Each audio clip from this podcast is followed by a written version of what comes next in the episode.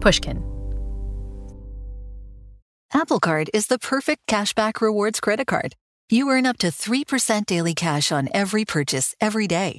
That's 3% on your favorite products at Apple, 2% on all other Apple Card with Apple Pay purchases, and 1% on anything you buy with your titanium Apple Card or virtual card number. Visit apple.co slash card calculator to see how much you can earn. Apple Card issued by Goldman Sachs Bank USA, Salt Lake City branch, subject to credit approval. Terms apply. In a few weeks, my friends and I are traveling to see a once in a lifetime event. On April 8th, we're headed south to check out the solar eclipse. And as usual, while we travel, my entire crew will be staying in an Airbnb. Staying in an Airbnb always makes me feel a bit more at home when I travel. But during this trip, I started to think more about what would be going on with my home while I was away. Because when you're away from home, your place could be an Airbnb. Lots of people stay at an Airbnb without realizing that their space could be an Airbnb too. Your home might be worth more than you think. Find out how much at airbnb.com/host. The most innovative companies are going further with T-Mobile for Business. The PGA of America is helping lower scores and elevate fan experiences with AI coaching tools and 5G connected cameras. AAA is getting more drivers back on the road fast with location telematics. And the Las Vegas Grand Prix is powering race day operations with 5G connectivity, giving fans an experience at the speed they deserve. This is accelerating innovation with T-Mobile for Business.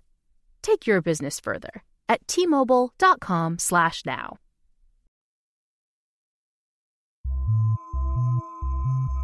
This episode is the last in our current season. It's also been a difficult one to make. Like all our shows, it tries to strike a cautiously hopeful tone, because I do believe that each and every one of us can make positive changes that will make our lives happier. But this episode isn't just about how to be happy in your own life. It's about the need to fight injustice and the structures around us that prevent whole groups of people from living happy lives. And that means that this episode touches on some tough issues, things like racism and homophobia, as well as stories about hate crimes. We started work on this episode before the killing of George Floyd and all the important conversations about anti Black violence that have followed.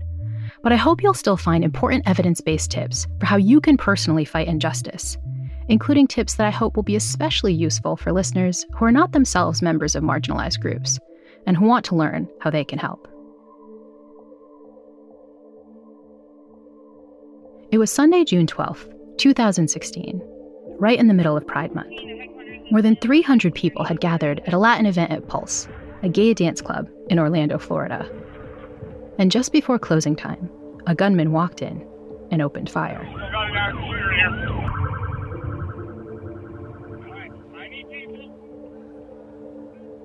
49 people were murdered, and another 53 were wounded. Units have just arrived on Kaylee. Somebody shot over there in the corner. It was one of the deadliest mass shootings on U.S. soil and one of the most vicious attacks on LGBTQ people anywhere in the world. It left the global community reeling. After the Pulse attack, I went into work and I didn't think anyone mentioned it at all. And obviously, I was not in a good place. My mental health had taken a real turn that day, has had so many queer people, and no one said anything. James Barr is a comedian and podcaster living in London. Like lots of queer people on the Monday morning after the Pulse shooting, James didn't get outpourings of sympathy from his coworkers. No one asked how he was doing, and no one even spoke out about the tragedy. And it wasn't until 7 p.m. that night I went to my improv comedy rehearsal. And as I walked in, my friend Amanda said, Are you okay? and gave me a hug out of nowhere. And it really struck me because I was like, Wow, no one has asked me that all day today. You're the only person that realized I might be affected by that or that something had even happened. Everyone else was just completely oblivious. Those coworkers probably weren't intending to cause James harm. Most of them would probably say they believed in gay rights, and if asked directly, that they were appalled by the Pulse attack. But despite all these good intentions, their silence that day sent a different message. That's really triggering because you feel alone.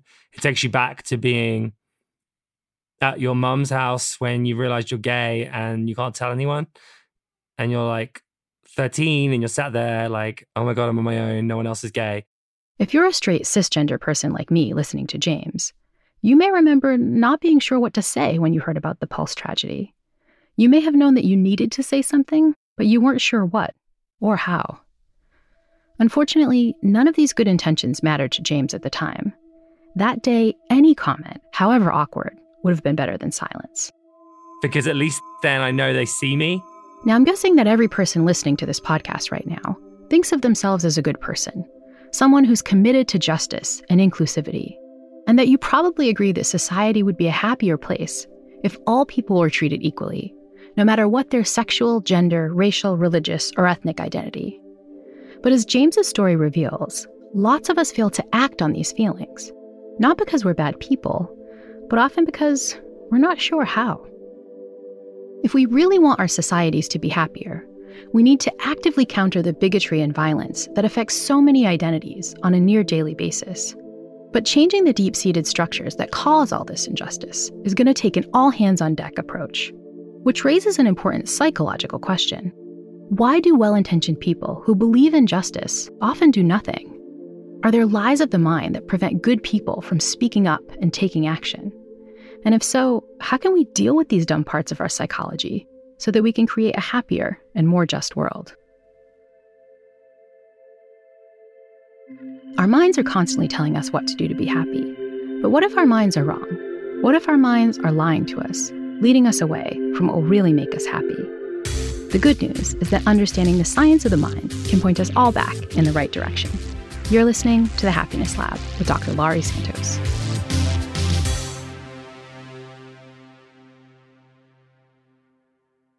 a lot of people, uh, myself included, believe in diversity, believe in inclusion, believe in equity. Like there is no doubt those are sincere beliefs. Those beliefs, however, do not in any way change systems or structures or biases. All they do is just sit as beliefs. This is Dolly Chugh, an NYU professor and author of The Person You Mean to Be How Good People Fight Bias to go from believing something to building something, to go from the belief to the action, we have to build some skills. We need some tools. Dolly argues that each of us need to go from being a believer to becoming what she calls a builder, someone who takes an active role. Dolly's builder idea is similar to what historian and American University professor Ibram Kendi has called becoming an anti racist. The idea is that it's not enough to simply not believe in bigoted stuff or not be racist ourselves. We need to honestly confront all the assumptions we've internalized simply by growing up in an unjust society. The problem, though, is that our lying minds make it super hard to see all the structural inequalities around us, especially if we're lucky enough not to experience that oppression directly. When little kids play with those spy ink pens, spy pens, where when they write, you don't see anything, and then there's a little blue ultraviolet type light, and then you can see what's written you've got to do that much work to see the systemic stuff unless you're experiencing it directly. Um, I mean, sometimes even when you're experiencing it directly, you don't see it, but you have got to do the work of finding the ultraviolet light, shining it, and actively looking for it. Dolly has had to shine that same light on her own biases. As a straight cisgender woman of Indian descent, she knows what it's like to experience discrimination based on her ethnicity. But she also recognizes that her sexuality, race, able bodied status, and education level have given her a whole host of amazing privileges. Writing The Person You Mean to Be was her way of coming to terms with all her own injustice blind spots. One of the reasons I love Dolly's book so much is because she's super honest about the fact that she's not perfect and that she too needs to put in work to become a builder. I'm risk averse and I always want to say the right thing and I don't want to hurt anyone's feelings. I don't love conflict. Like all these things will pull me into doing less, not more. Ironically enough, this urge to be seen as not being prejudiced can make us do stuff that's pretty much the opposite. We are less likely to reach out because we think we might say this wrong thing.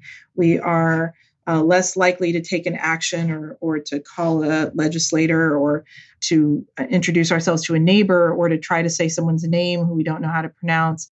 There's even work suggesting that our worries about seeming prejudiced take up a lot of mental bandwidth.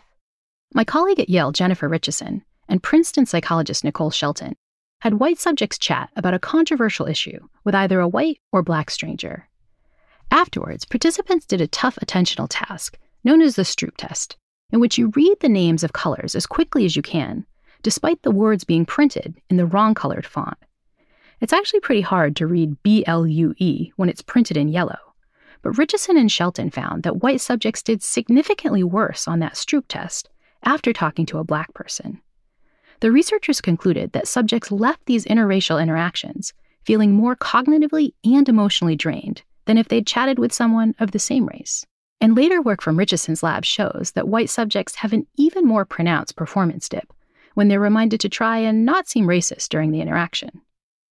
Our minds go through a whole host of mental gymnastics when our self image as a decent person is threatened. It's what psychologists call motivated reasoning. And the process of motivated reasoning can sometimes get so extreme that we even lie to ourselves and reinvent our past. Let's do a little quiz, shall we? I want you to rate how much you agree with the following statement from 1, I strongly disagree, to 7, I strongly agree. Ready? How much do you agree with this statement? My life has been full of hardships. Got your answer? Great. Oh, wait. Actually, I forgot I wanted to remind you of something. Before you answer the question, please remember that most social scientists agree that even today, white Americans enjoy many privileges that black Americans do not. White Americans are advantaged in the domains of academics, housing, healthcare, jobs, and more compared to black Americans. So, all right, back to the question. From one, I strongly disagree, to seven, strongly agree. How much do you agree with this statement? My life has been full of hardships. Psychologists Taylor Phillips and Brian Lowery posed the same question to a group of white participants, with half the subjects first hearing that statement about race that I just read to you. You probably think that once white subjects were reminded of the greater obstacles that people of color face, that they'd be less likely to claim that their own life had been filled with hardships. But in fact, Phillips and Lowery found the exact opposite pattern. On average, white people said their life was significantly harder when they were reminded of their racial privilege. Phillips and Lowery came up with a rather catchy name for this striking example of motivated reasoning. Borrowing from the musical Annie, they called it the hard knock life effect. It's the hard knock life for us. It's the hard knock life for us.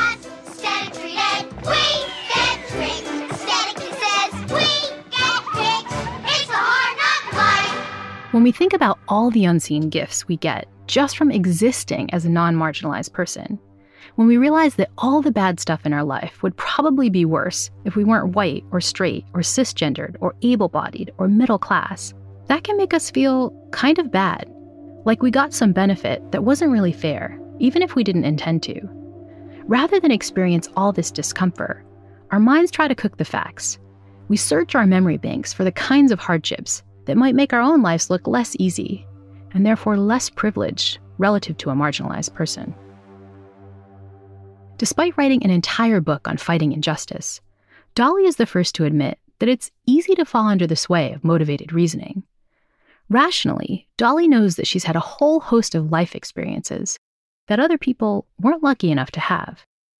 When I say I have privilege, it's not that I haven't worked super hard for things. It's not that I haven't had some really serious challenges in my life.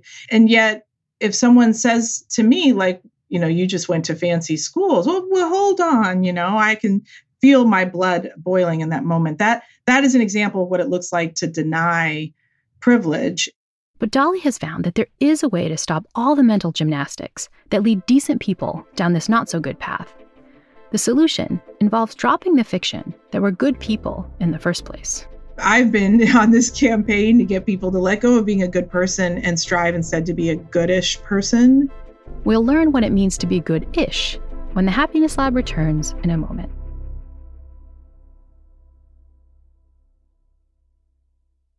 Apple Card is the perfect cashback rewards credit card. You earn up to 3% daily cash on every purchase every day. That's 3% on your favorite products at Apple 2% on all other Apple Card with Apple Pay purchases, and 1% on anything you buy with your titanium Apple Card or virtual card number. Visit apple.co slash card calculator to see how much you can earn. Apple Card issued by Goldman Sachs Bank USA, Salt Lake City branch, subject to credit approval. Terms apply. In a few weeks, my friends and I are traveling to see a once in a lifetime event. On April 8th, we're headed south to check out the solar eclipse. And as usual, while we travel, my entire crew will be staying in an Airbnb. Staying at an Airbnb always makes me feel a bit more at home when I travel. But during this trip, I started to think more about what would be going on with my home while I was away. Because when you're away from home, your place could be an Airbnb. So why not consider becoming a host yourself? Because if you have a home, but you're not always at home, you pretty much have an Airbnb. Hosting is a great way to earn some extra money. Plus, hosting is a lot easier than you might think. Your home might be worth more than you think. Find out how much at airbnb.com/host. What if there was someone who wanted to help you find a job? Not a website, but a person in your community that would help you for free. Choose Express Employment Professionals, and that's exactly what you'll get. Express Employment Professionals is the local jobs expert you can trust, and they never charge a fee to help with your job search.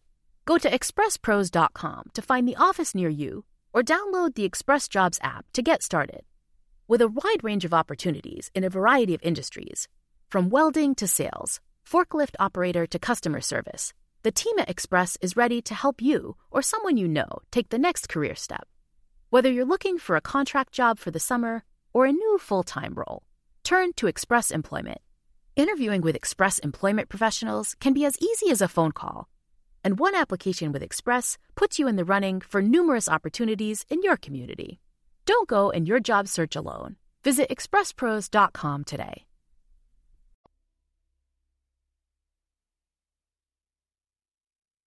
Hi, welcome, welcome along, listeners. Uh, what's funny? I just think that's a really weird thing to say. It's kind of creepy. What's creepy about it? Um, welcome, listeners. James Barr and Dan Hudson are the duo behind the award winning LGBTQ podcast, A Gay and a Non Gay. Should we kind of explain what this is, Dan? Dan's girlfriend is my is one of my best friends, but it's also Dan's girlfriend. So it's kind of awkward because well, we're not really friends, are we? Are we not? I thought. I mean, this is news to me. I thought. No, no, we're not. What do you mean? Ready? Before its launch in 2015, most of James's friends were women or gay men. Dan, who as the show's title suggests is a non gay, wasn't the sort of person that James usually hung out with.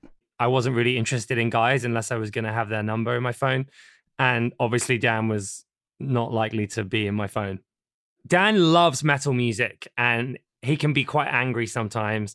He's got a beard. Not that that's, you know, not gay, but I think I'm quite femme and Dan's very masc. Because of their different identities and experiences, working together on the podcast meant bridging a whole host of tricky issues. At the beginning, I really didn't want to be there. Why do I want to talk to a straight guy? Why do I have to sit here and educate someone and explain what it's like just ordering a drink at the bar and being terrified that the barman will know I'm gay. Why do I have to tell him like how scary it is to hold hands with a boyfriend walking down the street? And I just, I guess I felt like happy in my bubble of gay friends. And when I sat down with Dan and I had to explain all the things that I've never really said out loud before, it it was it was exhausting. Part of the exhaustion comes from the fact that their podcast doesn't shy away from controversial topics. This is so personal, awful, awful. This podcast is not affiliated with any other thing that Dan and I do in our other lives. Most of their episodes are not safe for work because no aspect of James's gay sex life is off limits. Dan's often in the position of asking the clueless question that many straight people have. Answering what a douche was was pretty awkward. So Dan and I have spent a long time talking about the ins and outs of uh, of anal cleaning and how that works. And also Dan just being so confused by the entire thing. Like, you do what? Podcasting conversations like these have turned James and Dan into LGBTQ champions and unlikely friends. Their shared laughter has given them the trust needed to talk about even more sensitive topics. Things like HIV, the unique mental health challenges faced by the LGBTQ community, and the injustice and violence against queer people that straight cisgender people often don't see. If I'm honest, I feel glad that we have had all those conversations because it will hopefully educate other people listening so that they don't have to have the same conversations. Dan admits that he hadn't thought much about LGBTQ issues before starting the podcast. His learning curve has been steep. We called it a gay and a non gay because we had to call it something. You hated the title, didn't you? Because you Yeah. didn't want to be you didn't want to be marginalized as a non-gay person, which was Yeah. hysterical to me because why should I have to be a gay person? And now I think I'm proud of being a gay more than I ever have. And Dan, you're kind of I mean, proud would be the wrong word because we're going down a straight pride territory, but you are happy to call yourself a non gay. Yeah, well, I mean, it is what it is, isn't it? Like, I that is what I am. Since co hosting this podcast, Dan's had to navigate a lot of the moral identity threat that comes from recognizing his non gay privilege. But unlike other straight people, Dan's had to deal with all that discomfort with thousands of people listening. Dan's been amazing. He's he's taken a lot of that on board. And maybe, and I think you've helped me just realize this now, maybe the way Dan is a good ally is because he's awkward. He's awkward about asking these questions. He's awkward about learning and speaking up for gay people. He feels awkward. And maybe as an ally for any marginalized community, you're meant to just feel a bit awkward to kind of understand it and make sure you're saying and doing the right things. James is onto something important here because the science suggests that the path to becoming a better ally often involves embracing just that awkwardness. It comes from accepting that you're probably going to screw up. As psychologist Dolly Chugh explains, it's not a matter of if a non marginalized person is going to do or say something dumb, but when. We are going to screw up. Period. We are. And when we mess up, we need to immediately own the harm we've caused. First of all, I am sorry. It's not, I am sorry if you were offended. Sorry if I hurt your feelings. I'm sorry if you took it that way. Those are all not what we want to say. It is, I am sorry. I have done harm. I have messed up. I am going to do better. I am going to learn. That commitment to learn from our mistakes and do better in the future is the first step to accepting that we're not a good person yet. That's why Dolly wants us to strive instead to be good ish people.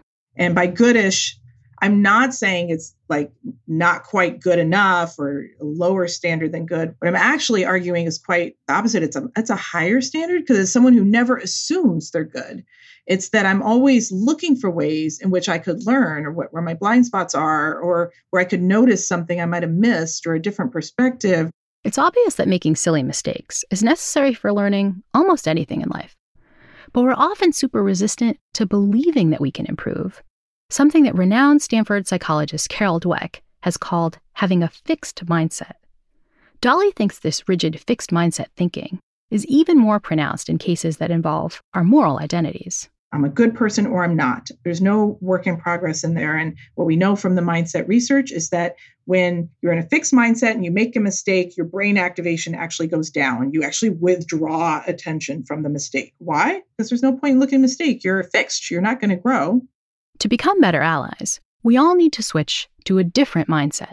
The growth mindset is the one where, of course, we still care deeply about doing the right thing and being a good person, but we acknowledge that it's going to take lots of work and mistakes to get there. People with a growth mindset are willing to embrace harder and harder learning challenges. They even devote more neural resources to paying attention to their mistakes. Why? Because a mistake means I have an opportunity to get better. I'm mortified, but I can get better. The idea is to own it, to say it, and to act on it.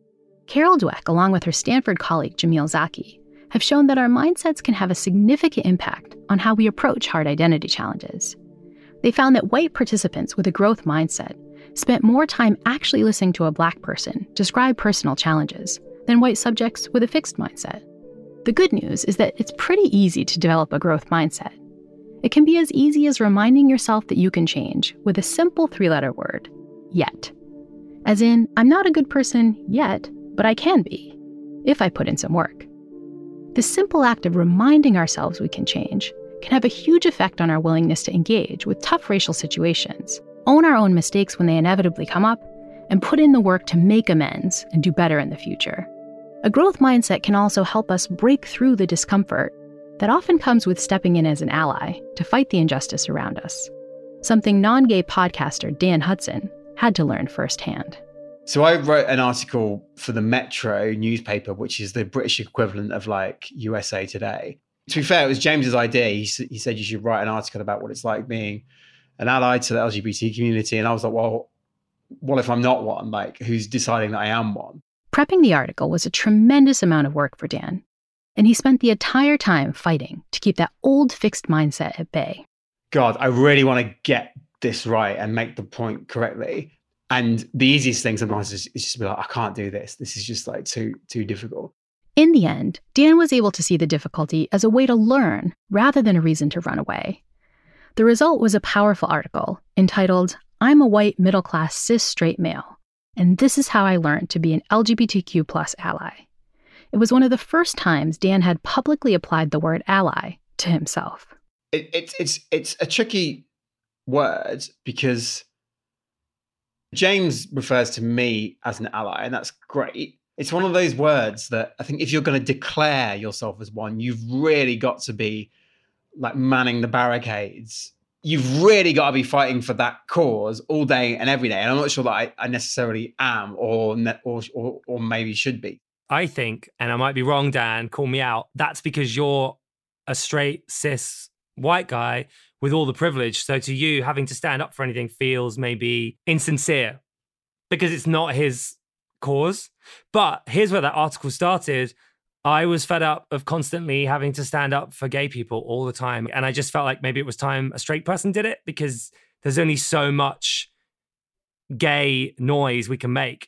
And sometimes straight people are just going to ignore that. Yet again, James is right here. Not only is it morally wrong to always leave marginalized groups with the burden of speaking out, but the science shows it's often more effective for a non marginalized person to point out bigotry. We absolutely, when we're not from the targeted group, have more influence and standing than we assume. We don't feel that way in the moment, but the data is really convincing. One study found that white people who called someone out for using a racist stereotype are judged less negatively than a black person who does exactly the same thing, using exactly the same words and tone. The same study found that the offender feels more guilty and is more likely to apologize if a white person steps in. Another study showed white participants' videos in which a white or black person called someone out for a racist comment. Participants were more persuaded by the argument and thought the interaction was less rude when a white person was the one doing the calling out.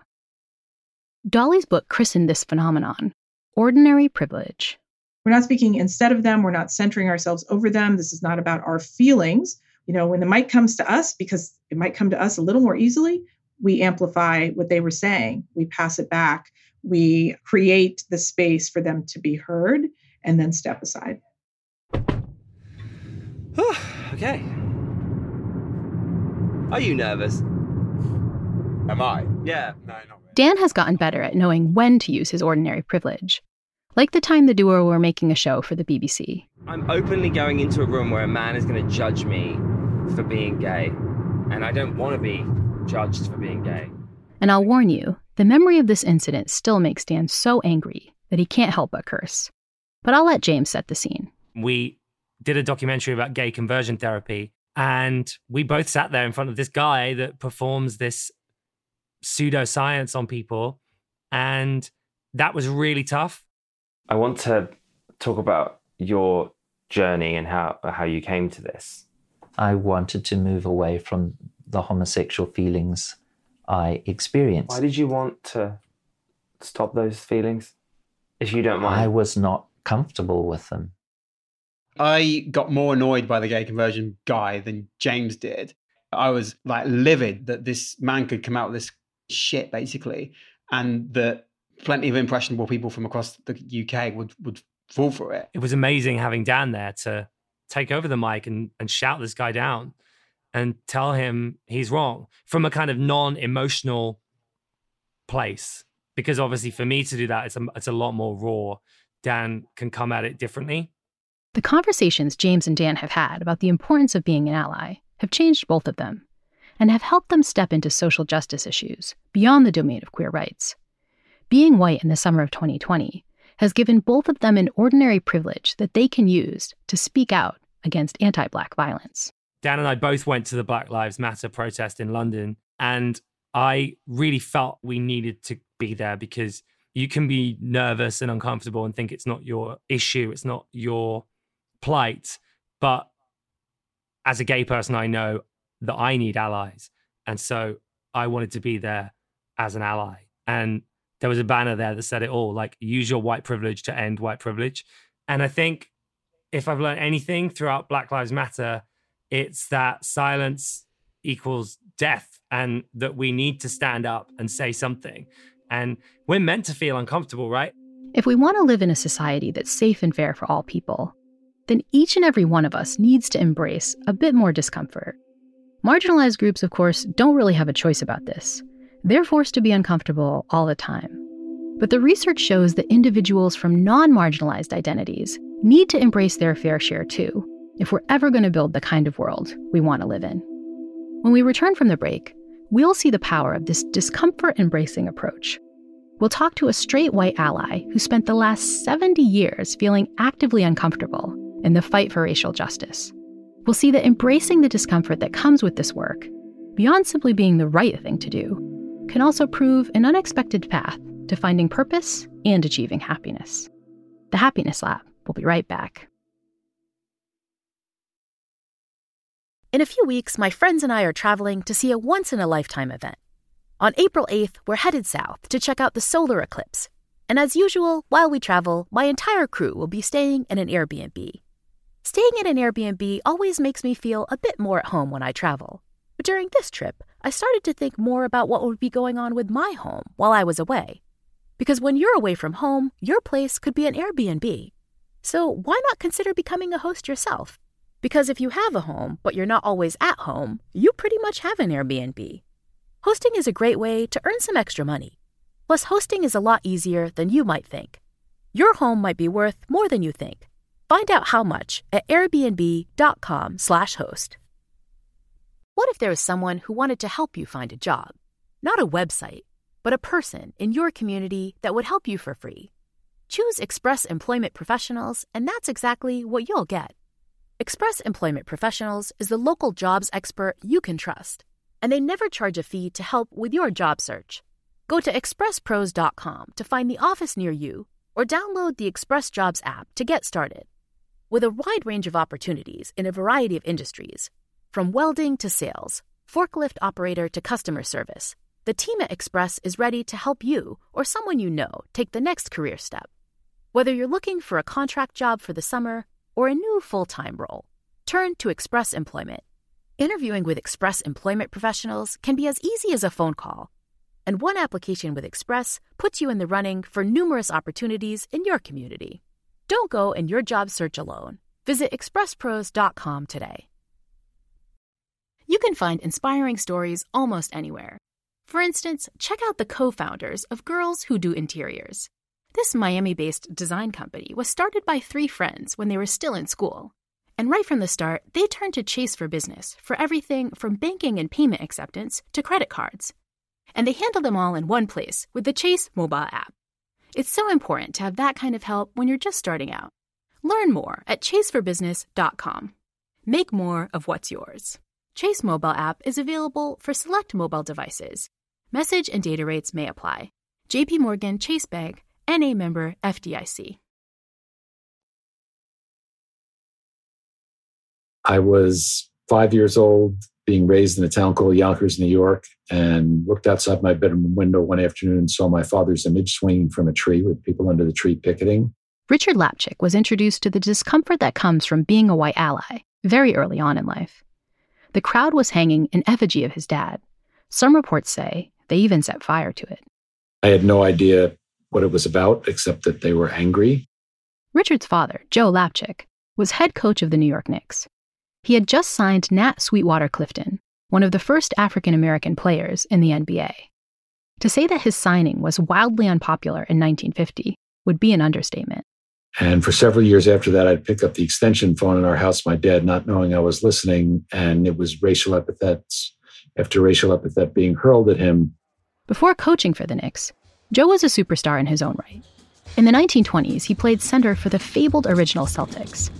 Back then, basketball was segregated, but Joe's team chose to play games against the New York Rens, the best African American team of the day. There were race riots that took place during the game. People stormed the court to attack the players. The Celtics and the Rens literally took the court with knives packed in their socks to fend, fend themselves, defend themselves if they were attacked by, by angry fans. As the two teams traveled the country, Richard's dad saw the racism that the Rens faced almost daily. The Celtics stayed in fancy hotels that the Rens weren't allowed to enter. The Celtics could eat wherever they wanted, but the Rens would rarely get served. There were even several occasions when white cashiers refused to pump gas for the Rens' bus. Joe decided he wanted to do something more than just play on the court alongside the Rens. So he developed an opening game tradition that drew even more fire from the fans. My dad and his opposing center Tarzan Cooper, would not shake hands like people do at sporting events normally, but would actually embrace each other and sometimes kiss each other because they wanted fans in those stands to understand that this game was about more than a great Hall of Fame basketball game. It was about what their vision was that America could someday become. As a teen, Richard seemed set on a career on the court, just like his dad. I wanted nothing more than to be an NBA player. I was six feet tall in the eighth grade and one of the tallest players in the city, and I was heavily recruited. Richard was accepted into a prestigious basketball camp. It was there that he saw the racism his father had witnessed a generation before was still being directed at players of color. There were five other white guys and a black guy at the camp, and one of the white guys was hurling the N word at the black guy for the first three days until I finally challenged him. The kid knocked Richard out cold. But, as the science of ordinary privilege might suggest, Richard thinks his challenge did at least help to prevent further racist incidents. He also developed a lifelong friendship with the black player he helped, a man who would later become the basketball legend we know today as Kareem Abdul Jabbar. As a 15 year old white kid, I suddenly had a young African American lens with which I could see racism in America and what it was doing to communities of color. And I decided as a 15 year old that I would spend the rest of my life working in the area of civil rights Richard is now a professor, author, and human rights activist, someone the NCAA recently christened the racial conscience of sports. He campaigned for years in support of the anti apartheid movement and worked to ban South African teams from participating in international sports. I thought maybe for the first time in my life I'd done something worthwhile. I was working late in my college office. There was a knock on the door at 1045, and I just assumed it was the campus security. But when I opened the door, instead it was two men wearing stocking masks. The men beat Richard unconscious, causing extensive kidney and liver damage, as well as a hernia and a concussion. They also carved the N word into his stomach with a pair of office scissors. Laying in the hospital that night, I knew that I was going to spend the rest of my life using the sports platform to address what I thought at that time was just going to be racism, but all social justice issues. I felt that if they people had gone to the length they did to try to stop my father 28 years before, and to the length they had just gone to try to stop me that night, that they must have felt we were having an impact on race relations in the United States that they didn't want to see. Even though the beating stiffened Richard's resolve, he never allowed the ordeal to undermine the humility that he argues all allies need to maintain in the fight for justice. At the time of the attack, people said to me, Well, now you must understand what it's like to be black. And I said, I don't understand what it's like to be black. At any given point, I could have walked away from the civil rights movement and just rejoined that white middle class with all the privileges that we have and not face what a person of color faces every day when they go out of their house. This is one of the reasons Richard is so passionate that more allies need to step up, especially when it comes to the fight against anti Black violence. Everybody can't be on the front lines, but everybody's got to get off the sidelines. Uh, you've got to get involved in some way. It might be picking whatever the issue is you want to be part of, read about it, study it, understand it, find an organization that's doing something about it, volunteer for it. And, you know, maybe then you might become emboldened after that to do more, but at least get involved with something. And we've had hundreds of years of oppression in the United States that have created what we're dealing with now. And it's going to take some time and, and strong struggle and effort on the part of everybody to address those issues.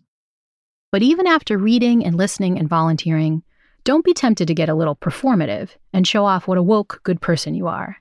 To be a better ally, we need to refrain from this so called cookie seeking behavior, as activists refer to it. Reward seeking doesn't help, and worse, it can yet again create more emotional labor for the group you're allegedly trying to help. This has to be a selfless act. I mean, it can be a rewarding act for you. You know, everything that I've been involved with, I feel incredibly rewarded by, but I didn't get involved to get rewarded. And I think that that's what people need to understand. And I think most people get it when you hear it in those terms. Simply put, allies, it's not about you. Caring about justice means you've got to be willing to do the work without a cookie at the end from the group you're trying to help. But this doesn't mean that allyship was without its sweet rewards. The good news, as Richard has seen firsthand, is that putting in all this hard work is worth it in the end. Not just for fixing society, but also for our own personal sense of meaning and well being. I have an incredibly happy life. There were definitely moments in my life that were difficult to get through. But those moments all made me stronger in the end. And being stronger makes me happier. As we discuss so often in the Happiness Lab, doing good for others makes us feel good, often in profound and long lasting ways we don't even realize. Doing good for the world also provides us with greater emotional resilience, which I saw firsthand talking to Richard. Because despite all the anger and division we've seen in 2020, Richard is brimming with hope.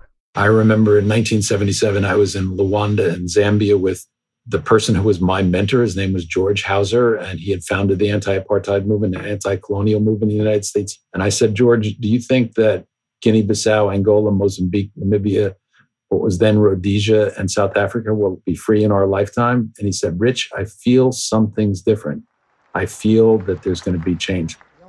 Less than 20 years later, Richard stood on the steps of the Union Building in South Africa and watched Nelson Mandela sworn in as president. If that man, who had been a political prisoner in the most racist system of government on the face of the earth in the second half of the 20th century, could become its president, then anything and everything is possible if we put our mind to it. As I said at the top of the show, making this episode has been particularly tough for me. I'm a biracial woman, but I'm also white passing. And that means I'm often in the unique position of seeing some of the anti Black racism that my friends and colleagues experience all the time, while simultaneously having the realization that my skin color protects me from most of it. I don't always realize the incredible privilege that comes with all that, and the responsibility I have to be an ally to all identities that are facing injustice. While working on this episode, I've spent the entire time worried if I'm using the right language, or if I'm choosing the right guests, or if I've done the best job I could in raising these issues. None of this was fun or comfortable, but it's exactly the sort of discomfort that marginalized people and those that don't have my skin privilege go through all the time. They don't get to avoid it, and so honestly, neither should I. Plus, the science of allyship suggests that all the discomfort I'm experiencing will ultimately make me happier, because it's necessary for becoming the anti racist builder that I really want to be. But it's also worth validating that all this is really hard, but there's no time like the present. If each of us is willing to intentionally take on a bit more discomfort, to do our part to fight systems of injustice, then we might be able to build a world that brings genuine happiness to all people. Thanks so much for joining me for this second season of the Happiness Lab. I hope it's taught you new tips you can use to make yourself and our world a little bit happier.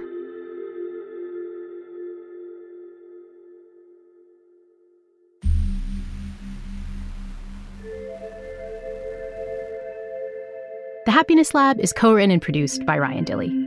Our original music was composed by Zachary Silver, with additional scoring, mixing, and mastering by Evan Viola. Pete Naughton also helped with production. Joseph Fridman checked our facts, and our editing was done by Sophie Crane McKibben. Special thanks to Mia LaBelle, Carly Migliori, Heather Fain, Julia Barton, Maggie Taylor, Maya Koenig, Jacob Weisberg, and my agent, Ben Davis. The Happiness Lab is brought to you by Pushkin Industries and me, Dr. Laurie Santos.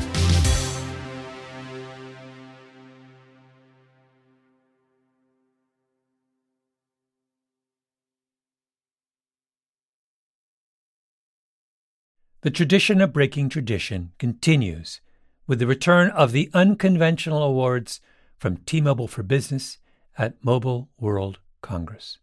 This is an event that celebrates innovators whose bold actions took their industries to new places. If that sounds like you and you're a T Mobile for Business customer, enter today. If you win, you'll be publicly honored amongst some of the most influential leaders in industry, and me, I'll be there too. Enter now at tmobile.com slash unconventional awards. See you there. This show is sponsored by BetterHelp. It's a simple truth. No matter who you are, mental health challenges can affect you, and how you manage them can make all the difference. That's why everyone should have access to mental health support that meets them where they are and helps them get through.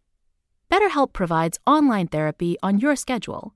It's flexible, simple to use, and more affordable than in person therapy. Connect with a licensed therapist selected just for you. That's BetterHelp, H E L P dot com.